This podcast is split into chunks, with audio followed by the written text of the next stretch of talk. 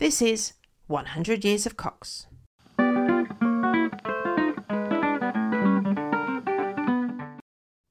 My name is Frances Thompson, and in this podcast, I read the budget letters written by the 10 Machell Cox siblings through the letters they wrote to each other. Edmund is my great grandfather.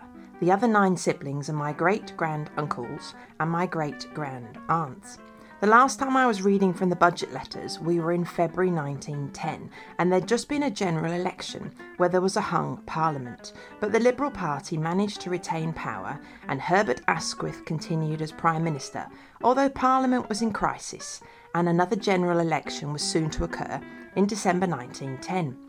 In February of 1910, with regards to the 10 Machell Cox siblings, Neville, sibling number four, was at home in England having left South Africa fed up with the politics there. Edmund, number two, continued to be predictably useless, keeping the budget too long, and then he didn't write much. He was so angry about the political discussion in the letters that he said he almost put the offending pages on the fire. Avis, sibling number nine, is still a governess, teaching little Marjorie, known as Billy, in Tarporley, a little village in Cheshire. She's just got engaged to Cecil, the Irishman who was previously a teacher at Mount House School in Plymouth, which is where Arthur, number three, is headmaster. Avis calls him Tertius, but the rest of the family call him Cecil.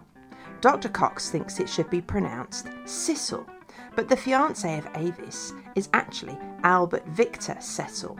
It's likely he was named Albert Victor after the eldest son of King Edward VII, who was the heir to the throne until he died of influenza, meaning George V, their second son, became king in 1910.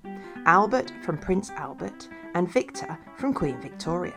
If you're interested, do some reading on Edward VII's eldest son. There are fascinating rumours about him being not very well educated, that he was gay, rumours about brothel visits, and conspiracy theories about Jack the Ripper.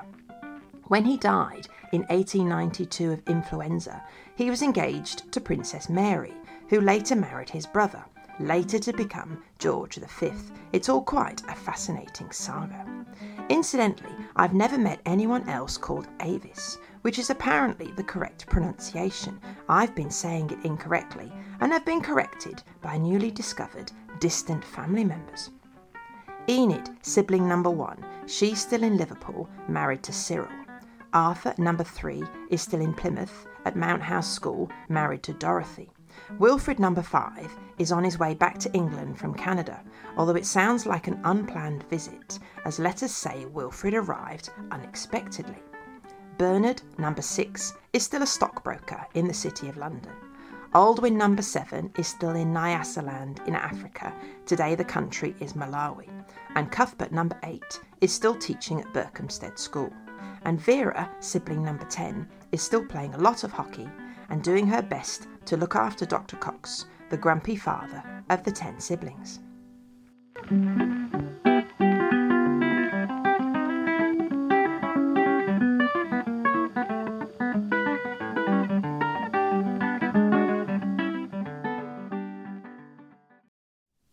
I'm going to jump ahead to May 1910 and Vera's interesting budget letter describing the funeral procession of King Edward VII. But before I do that, this is briefly what has been happening in March and April of 1910 in the letters that I'm missing out. There was a rubber boom on the stock exchange. It sounds quite chaotic. People from all walks of life were buying shares in rubber. Bernard's stockbroking firm was extremely busy and I expect was earning a tidy profit. Various members of the family have been to watch a lot of hockey, rugby, and football, and several brothers think ladies' hockey is more interesting to watch than men's hockey. Dr. Cox has had a heart attack, but things don't sound too bad. He looks older and more frail, but apart from that is his usual voluble self. He will live for another nine years to the end of World War One. The siblings still can't agree whether they should discuss politics in the budget or not. Bernard gives this quotation from Shakespeare, Henry IV, which he thinks should apply to the budget. It will be argument for a week, laughter for a month, and a good jest for ever. Cuthbert has moved lodgings again in Berkhamsted. He's now living at number 7 Chapel Street. His sitting room and bedroom are much larger and nicer, but his new landlady is not a very good cook. Arthur and Dorothy went to Crackington for Easter, staying at Loudon Farm again and sleeping in a railway carriage out the back. Arthur's family will continue to regularly visit Crackington on the north coast of Cornwall for another 30 years. Robert Baden Powell has been to inspect the Boy Scouts in Plymouth, and the Scout troop from Mount House School helped to form the Guard of Honour. In March 1910, Bernard was at the Brooklyn Nursing Home in Sydenham, having his appendix removed, and Vera was also at the same nursing home, although no one says exactly why. Wilfred arrived back in England from Canada just in time to see Neville, before Neville got on a ship to sail to Canada. Neville did not recognise Wilfred in the slightest, but it had been ten years since they'd seen each other. Wilfred writes a budget letter saying father is quite bucked up about Burr, which I think means Bernard was getting better and his appendix surgery had gone well. Vera ran up Sydenham Hill from the nursing home, declaring she is fit enough for hockey, and she played at the ladies' international hockey match at Richmond, where England ladies beat Scotland ladies easily 6 0. Bernard has been a splendid patient at the nursing home, and the nurses were full of praise. Vera was uneasy, as Burr previously said, if I meet a pretty nurse, I may get engaged. Vera absolutely couldn't cope with sharing a house with irascible Dr. Cox without Bernard. I reckon Bernard knew he was gay, but he kept it secret, as it was, of course, against the law. He probably had no intention of getting involved with any of the nurses at the Brooklyn nursing home, no matter how attractive they were. Edmund spent a brief visit with the family in Sydenham and attempted to complete all the jigsaws in the house. He walked from the station to the family home on Longton Avenue, passing Wilfred on the street, who had a bushy beard, and Edmund didn't recognise him either. In April 1910, Avis was at the seaside at Torquay, helping to look after Bernard, who was convalescing there after his appendix was removed. It was quite the fashion to go to the seaside and take the sea air whilst recovering.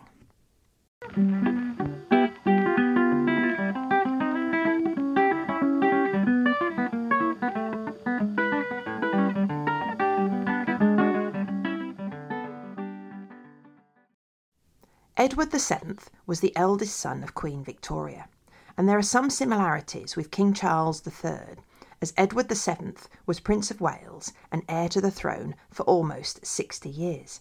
He became king in January 1901 when he was 59 years old after the death of Queen Victoria. Incidentally, Bernard said in a letter that he watched the funeral procession of Queen Victoria from a stand of seats in the Edgware Road in 1901, just like a group of the siblings watched a similar procession carrying the coffin of Edward VII in 1910. But the siblings had not started writing the budget in 1901. That started in 1906, so we don't have a record of that funeral procession in the budget archive. Edward VII died on May 6, 1910, having been king for less than 10 years. Cuthbert is the first sibling to mention the king's death, saying that Parsons, another Berkhamsted teacher, as Justice of the Peace, will be reading the pro- proclamation for George V at Berkhamsted on Friday, May the 15th. And the Berkhamsted School Army Corps will, of course, be on parade to assist. In London, the proclamation was read at St James's Palace on May the 7th, the day after the death of the King. In the following week, the proclamation was read in country towns like Berkhamsted. Interestingly, after the death of Queen Victoria in January 1901, the coronation of Edward VII was scheduled for June 1902. But two days before the coronation, Edward was diagnosed with appendicitis, and emergency telegrams were dispatched across the Commonwealth. The king had surgery on his appendix, apparently on a table in the music room at Buckingham Palace, and within 24 hours of the surgery, Edward VII was sitting up in bed smoking a cigar. His coronation then took place, two months late, in August 1902. As the son of Queen Victoria, Edward VII was related to almost all the European monarchs, many of whom were at his funeral in 1910. Just like the funeral of Elizabeth II in 2022, there were enormous numbers of royals, monarchs, and dignitaries at the funeral in 1910. But World War I was fast approaching, and never again were so many European royals and high ranking people gathered in the same place at the same time. 1910 was the first time a royal coffin lay in state in Westminster Hall. Previously, the coffin of former Prime Minister William Gladstone lay in state in Westminster Hall in 1898. Thousands of people filed past Edward's coffin, exactly as occurred with Elizabeth II in 2022. I've never been inside Westminster Hall, but a few weeks after George V's funeral, Burr wrote a budget letter in February 1936 about what a vast and noble building Westminster Hall is. He said there were brass plates on the floor showing where the coffins of Gladstone and Edward VII previously lay in state. Bernard said he made no attempt to see either the lying in state or the funeral procession of George V as the crowds were so enormous. After George V died in January 1936, his son Edward VIII became king. He abdicated a few months later to marry Wallis Simpson, and George VI, father of Elizabeth II, became king in December 1936. It was considered a tumultuous year with three kings in quick succession.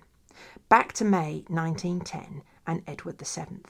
His funeral procession took place on Friday, 20th of May, and Vera wrote all about it.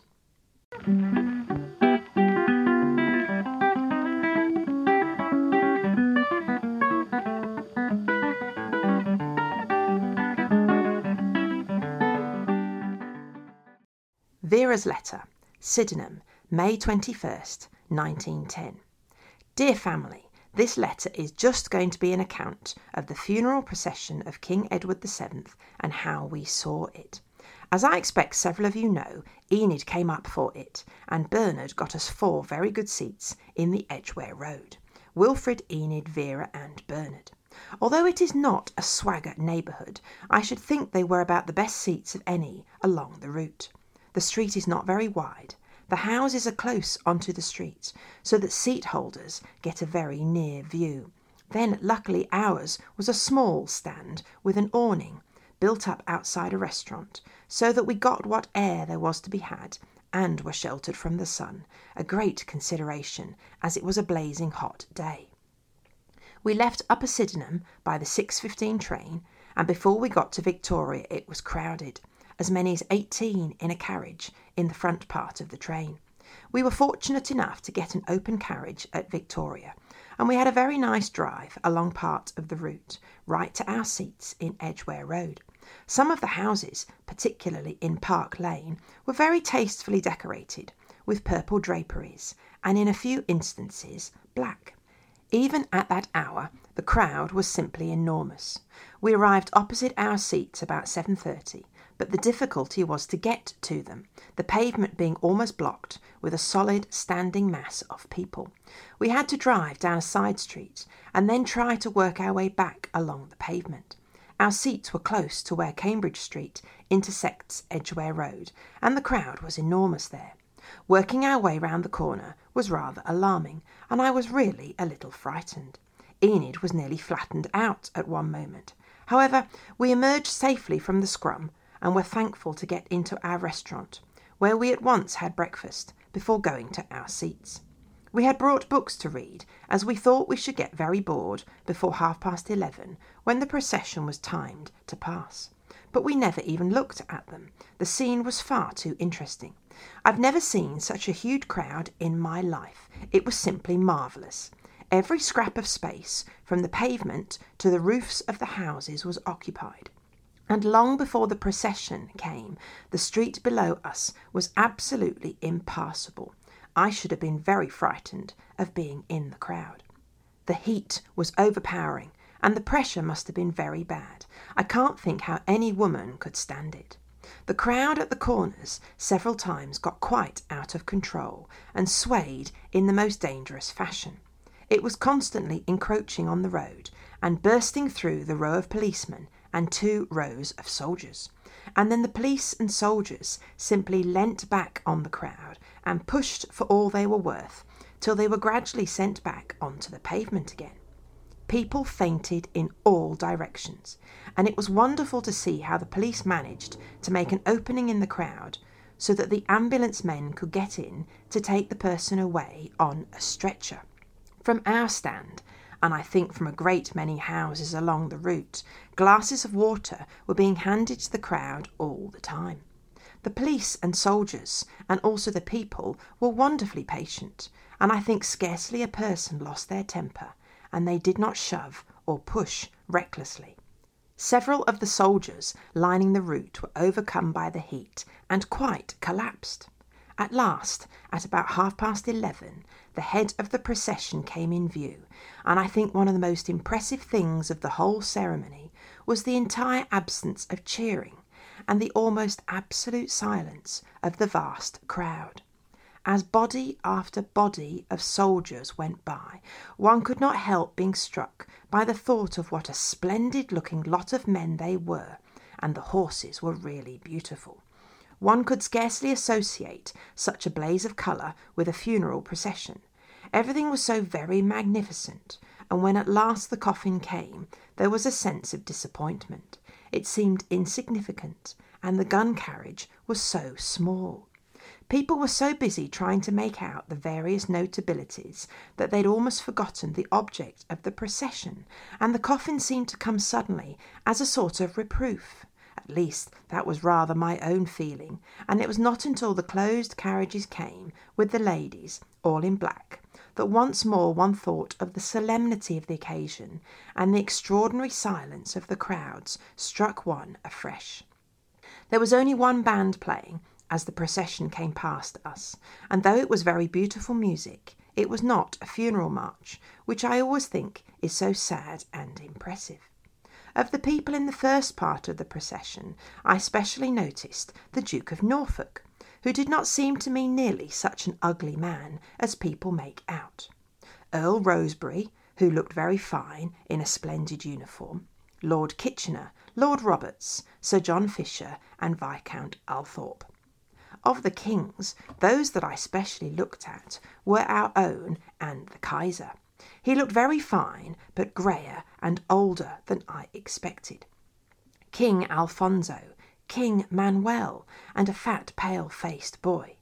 King Haakon, and the Turkish Crown Prince. I noticed the latter because he was the only one who seemed to be thoroughly enjoying himself, and it looked rather out of place to see him laughing and talking to the King of Belgium. Of course, when the carriages came, you could not see much of the occupants, but the first two were glass coaches, and Queen Alexandra was quite recognisable in the first, and Queen Mary, and the little Princess Mary, and Prince Edward in the second. I saw Prince Edward well. He is a healthy looking, typical English boy, very like his photographs, but rather heavy looking, I thought. I recognised Roosevelt quite easily in one of the later carriages. He appeared to be in evening dress. When the last of the procession had disappeared, it seemed to have gone so quickly that one could scarcely realise that actually it had taken forty minutes for it to pass.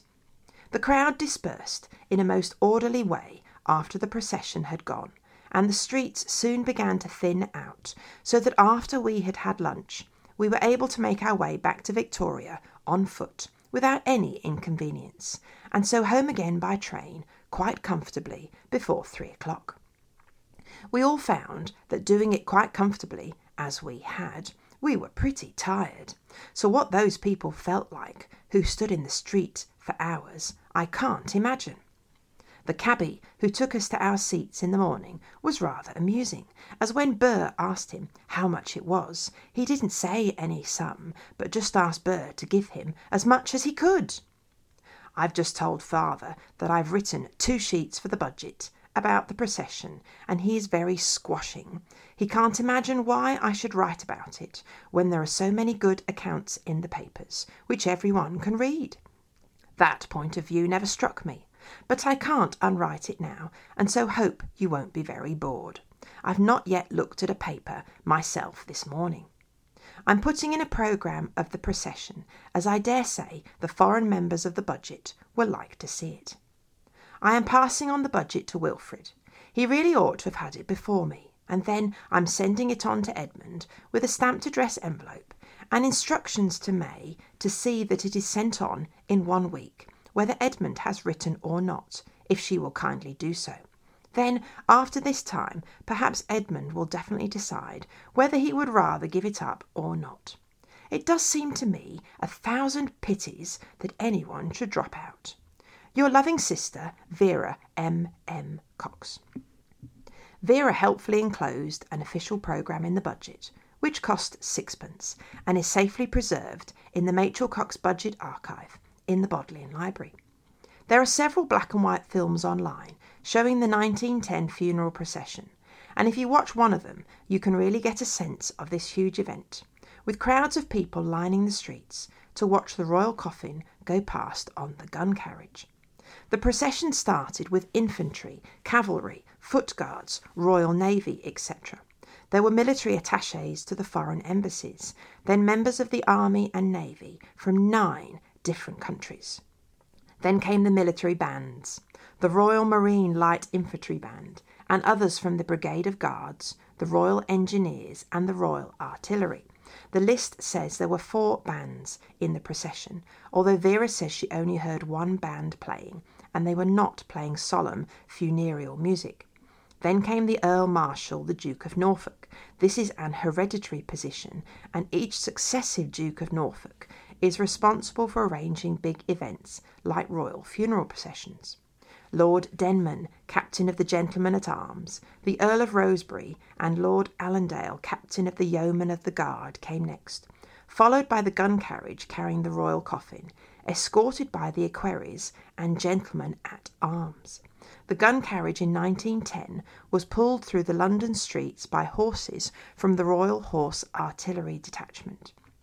Admiral Prince Louis of Battenberg led the next section of the procession, followed by Edward VII's horse with no rider, with the king's boots put into the stirrups backwards, and his little dog Caesar following behind, accompanied by a Highlander. There are then various military men before King George V, followed by the Duke of Connaught and the German Emperor. Then more royal equerries. Then all the European royals and monarchs processing in sets of three the King of Norway, the King of Greece, and the King of Spain. Then came the kings of Bulgaria, Denmark, and Portugal. Then the Turkish Crown Prince, the King of Belgium, and Archduke Ferdinand of Austria whose assassination was the trigger for the start of World War I. Then Prince Fushimi, Grand Duke Michael Alexandrovich of Russia, and Duke d'Aosta. Then Prince Ruprecht of Bavaria, the Duke of Sparta, and the Crown Prince of Romania. Next came Prince Henry of the Netherlands, Duke Albrecht of Württemberg, and the Crown Prince of Serbia. Then came Prince Henry of Prussia, the Grand Duke of Hesse, and the Grand Duke of Mecklenburg Strelitz. Then came Prince George of Saxony, the Duke of Saxe Coburg, and the reigning Prince of Waldeck and Pyrmont. And more kept on coming Muhammad Ali of Egypt, Prince Tsai Tao of China, and Prince Charles of Sweden. Then Prince Arthur of Connaught, Prince George of Cumberland, Prince Alexander of Battenberg, Prince Alexander of Teck, Prince Andrew of Greece, Prince Philip of Saxe Coburg, Prince Christopher of Greece. I won't read all of the names, there are just too many. I've counted 51 men who followed the gun carriage, who were either a king, a prince, a duke, a grand duke, or a crown prince. Incidentally, every single one was a man. The women, of course, all followed in the carriages. This was 1910. Two glass carriages, then a further 10 carriages carrying more dignitaries before the final section of the parade made up of members of the police and the fire brigade. On the back page of the official programme is a list of the route with the expected timings. It was a two hour parade taking place on a very hot day in May. Why not look at maps and follow the route? The procession left Westminster Hall at 9:50 a.m. It was expected to be at Horse Guards Parade at 10, then the Mall 5 minutes later. Marlborough Gate at 10.16, St James's Street at 10.21, then Piccadilly at 10.30, Hyde Park Corner at 10.52, and Marble Arch at 11.23, then Oxford and Cambridge Terrace at 11.38, London Street at 11.46, and the procession was expected to arrive at Paddington Station at 11.50 a.m. There have been some road changes in the centre of London. Cambridge Terrace became Sussex Gardens, and Cambridge Street, which was near to where the siblings had their seats, was near to Cambridge Terrace. Vera describes how they got a cab from Victoria Station and went along Park Lane, seeing the fine houses with purple and black drapes hanging from the windows and the balconies. If you find Park Lane on maps, the procession went north to Marble Arch, then on to Edgware Road, where the siblings were watching. The procession then turned left onto Cambridge Terrace, near where Sussex Gardens is today. Then there was a right turn into London Street before reaching Paddington Station, which is where the coffin, the new king, and all the royals and dignitaries boarded a train for Windsor.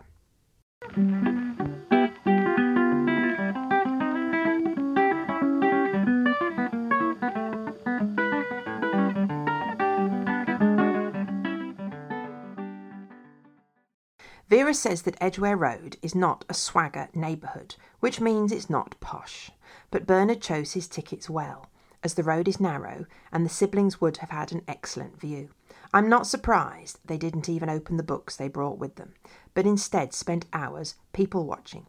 There are no photos in the budget on this occasion, but a year later, Bernard also got tickets for his siblings to watch the coronation procession of the new king, and photos survive of that occasion.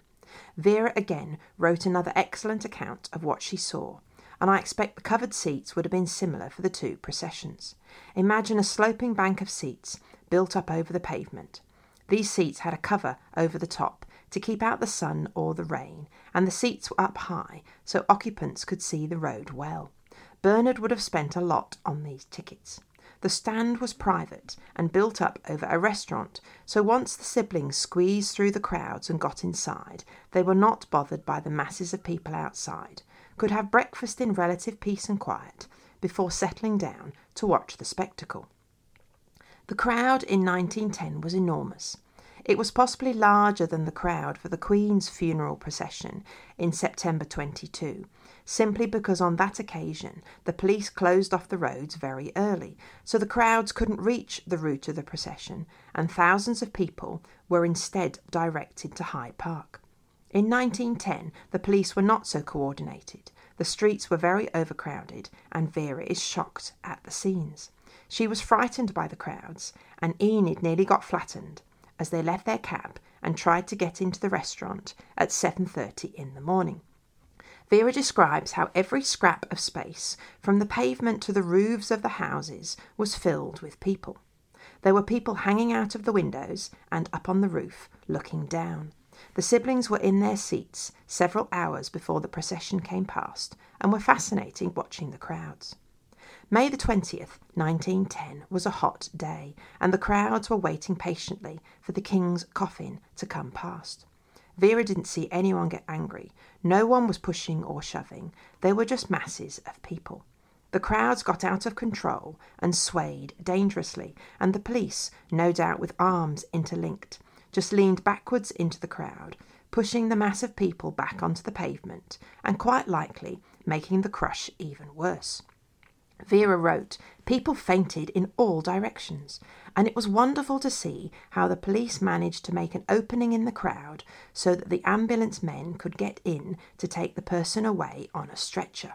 From our stand, and I think from a great many houses along the route, glasses of water were being handed to the crowd all the time. I imagine that few people actually live in the buildings lining Edgware Road today.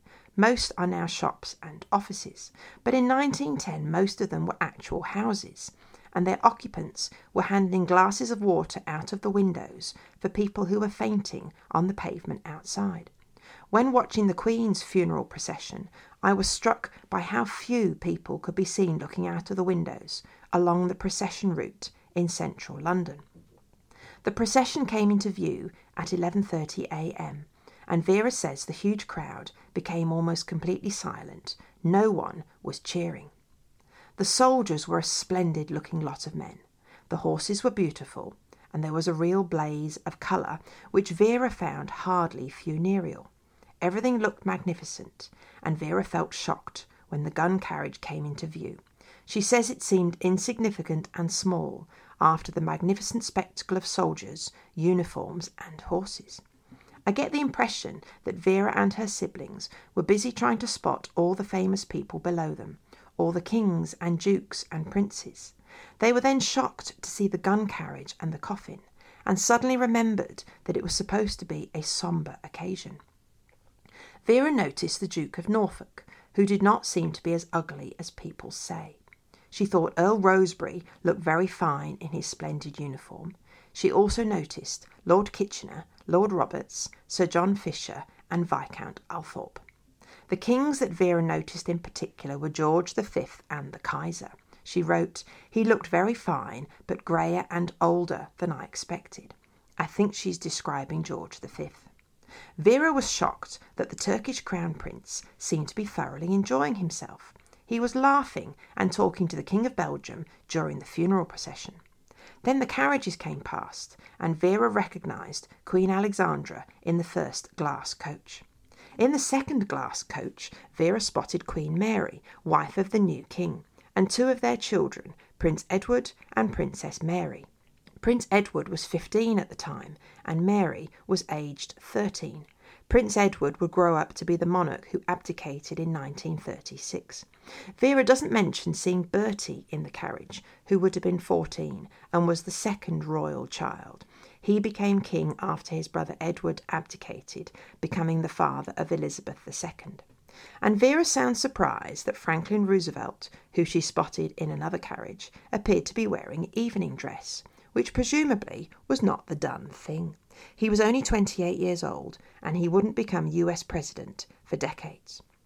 My wealthy family continue to be not bothered by the crowds, as their tickets enable them to enjoy lunch in the restaurant downstairs.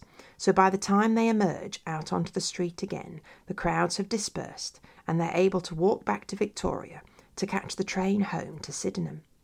Vera is writing her letter the morning after the royal funeral procession and describes how she's just told Dr. Cox she's written all about it in her budget letter.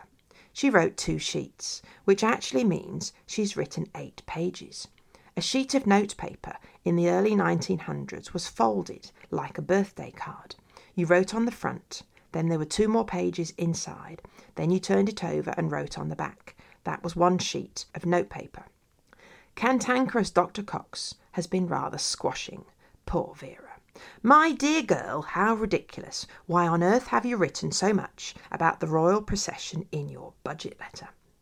Dr. Cox may have been scornful, or abrupt, or just plain rude to his daughter. He says that the siblings can all read good accounts of the procession in all the newspapers, and he can't imagine why she thought it was a good idea to write about it. Well, Dr. Cox, I disagree. I'm delighted that Vera wrote so much, as it is the little anecdotes included in a letter which make first hand accounts so interesting. The details Vera observed make it a fascinating read 112 years later.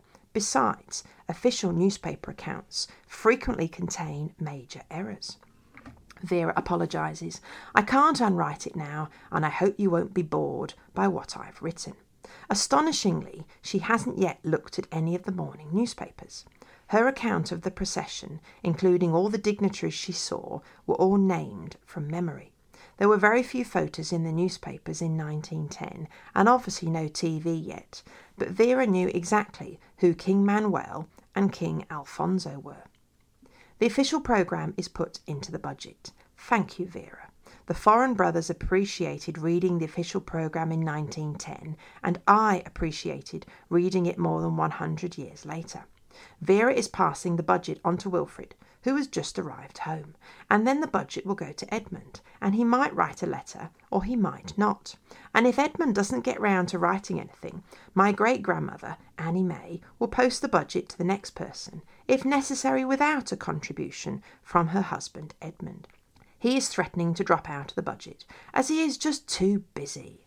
And Vera says, It does seem to me a thousand pities that anyone should drop out. Another fascinating thing about the programme, which Vera put into the budget, is that one of the siblings added to it after World War One. It's Bernard's writing, as the old budgets were stored in his wardrobe, and he regularly got them out and reread the old letters, reminding his siblings about some of the things they'd written about decades later. At the end of the First World War, Bernard was rereading Vera's 1910 funeral procession letter as he's remembered the many European monarchs who were present at the funeral. Handwritten in pencil, next to many of the royal names, was their fate during the First World War. Next to the German emperor, it says deposed. Next to the King of Greece, it says assassinated. The King of Spain, the King of Portugal, the Turkish Crown Prince, and the Prince of Bavaria, Bernard has written deposed next to their names. Next to Grand Duke Michael Alexandrovich of Russia, it says shot by Bolsheviks. And Bernard has written assassinated next to the names Archduke Ferdinand of Austria and the Crown Prince of Serbia. There's a famous photo, which you can easily find online, of the nine European sovereigns taken at Windsor Castle after the funeral of Edward VII. Seated are the King of Spain, King George V, and the King of Denmark. And standing behind them are the King of Norway, the King of Bulgaria, the King of Portugal, the Emperor of Germany, the King of Greece, and the King of Belgium. All eight of them are related to George V. Two were his uncles, one was a brother in law as well as a first cousin, another was also a first cousin, and three more were distant cousins from the Saxe Coburg family. Four of them were deposed and one was assassinated, and out of the nine monarchies in that photo, only five still exist today. When Bernard looked at the 1910 funeral programme after World War I and scrawled deposed and assassinated next to the names of these monarchs, I wonder if he was aware of the history he was acknowledging. I reckon he will be flabbergasted that I'm telling you this today.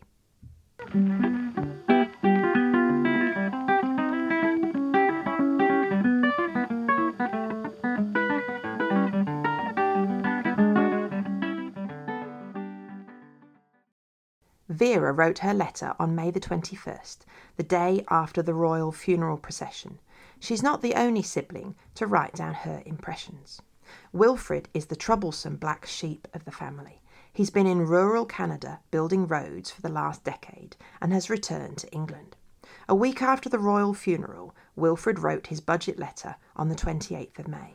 Dear budget readers, the funeral procession has been the chief event since I wrote last in the budget, but I have little to add to Vera's excellent account. Bernard got us excellent seats, and we had a very good view.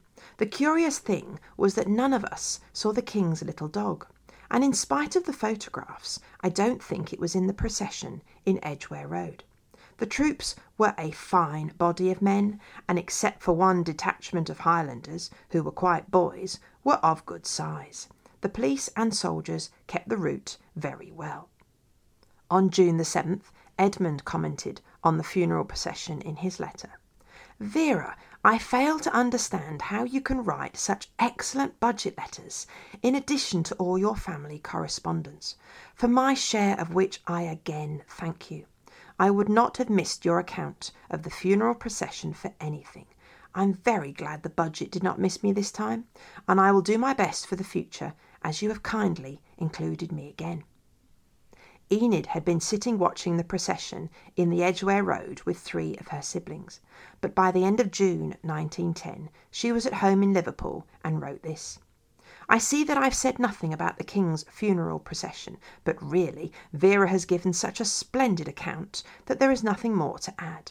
It was a most wonderful and impressive sight, but the orderly and reverent behaviour of the crowds was the most striking feature of the whole. I am astonished to find what very large numbers of people from Liverpool, Wolverhampton, and Leeds went up to town for it. I only mention these three towns because I appear to have been in them lately, but no doubt it is the same all over the country. And Bernard commented on the procession in his letter written on the 1st of July. Vera has given you such a good account of the King's funeral that there is very little left to say. It was a wonderful sight and well worth seeing, but it was very difficult to realise that it was a funeral procession. The only solemn moment was when the head of the procession came in sight, and the order was given to the troops lining the route to rest on their arms reversed. It was very impressive to see them standing so still with their heads bowed over their rifles. But with the arrival of the procession, one's interest was chiefly centred in identifying the different regiments and great personages.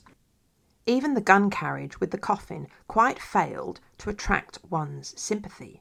It was so low that it could hardly be regarded as the chief feature of the procession. The pall and the regalia looked rather tawdry in the blazing sunshine. As Vera says, the Duke of Norfolk was a surprise. He was well mounted and had a saddlecloth, apparently of white silk. He was so splendidly ugly that one had to accord him a somewhat grudging admiration. The people who really made a sensation were Lord Roberts and Kitchener. A sort of loud whispering passed all along the crowd as they went by. Lord Rosebery was very tightly done up in a green uniform and looked rather heated. It seems very odd that he should take part in the procession as a Scottish archer. The German Emperor was the most regal person in the procession. The four army chaplains looked absurd in their varied get up. I suppose it would not be feasible for the clergy to take part in a procession of this nature, but it would be a great improvement, I think. Also, a procession ought always to have banners. I think the grief over King Edward's death was very genuine, but the papers were very extreme in their eulogies for the first week or two. I expect the new king will be quite as much a success as his father. He may not perhaps be so popular, but he will be none the worse for that.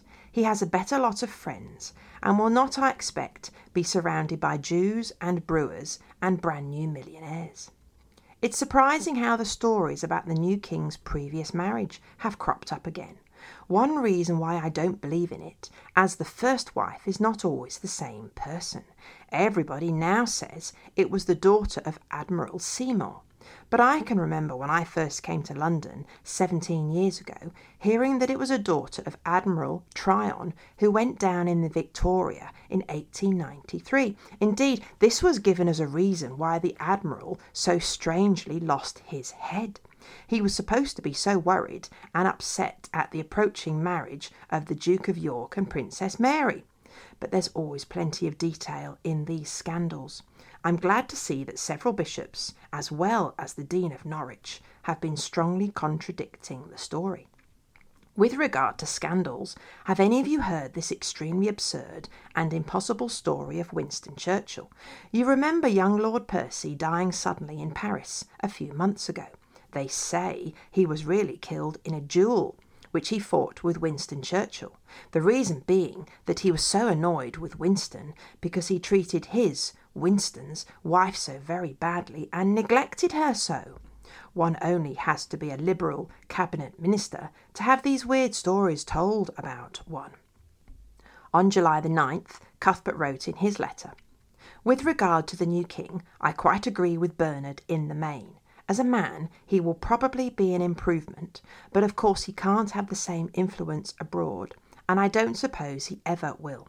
I heard the Winston Churchill story a long time ago, from my usual Admiralty source. Only the version I heard was that the Duke of Westminster was the man who fought with Lord Percy. Winston was not in Paris at that time. Vera, Enid, Wilfred, and Bernard all watched the funeral procession and Wilfred says he is sure the king's little dog didn't walk past them on Edgware Road. Very interesting that none of the siblings saw the little dog, Caesar, as the procession passed just below them, yet they've all seen photographs in the newspapers. The procession started at Buckingham Palace and headed to Westminster Hall. Then the procession continued through the London streets to Paddington Station, where many people got on the train. At Windsor, the procession reassembled and continued through the town to the castle where the funeral service took place. There are several black and white films, but they're confusing and it's not easy to distinguish the locations. It's possible that the King's charger, without a rider, followed by a Highlander with Caesar the little dog, took part in the procession only as far as Westminster Hall. Perhaps it was thought that the much longer second half of the procession might have been too much for the small dog, too many distractions, etc. In the black and white film, which lasts 7 minutes 31, called Funeral of King Edward VII the Peacemaker, you can spot the little white terrier at 7 minutes 16 seconds, just behind the dark horse with no rider. I reckon it is London streets and not Windsor, but I'm not sure. In one of the 1910 film clips, you can see multiple horses pulling the gun carriage, which I think happened during the procession in London. In another section, you can see naval ratings with ropes pulling the now empty gun carriage away from the steps of St George's Chapel in Windsor. I suspect the procession in London had horses pulling the gun carriage as far as Paddington Station. Then the coffin travelled by train to Windsor. Then the naval ratings met the train at Windsor and pulled the gun carriage and the coffin up to the castle. The issue with the black and white films of the funeral procession are that they are made up of multiple short clips which have been combined together, not always in sequential order. The clip with the stripy canopy overhead, it looks like it's Westminster Hall where the coffin is placed onto the gun carriage. But in one clip, the procession moves off left to right, away from the stripy canopy.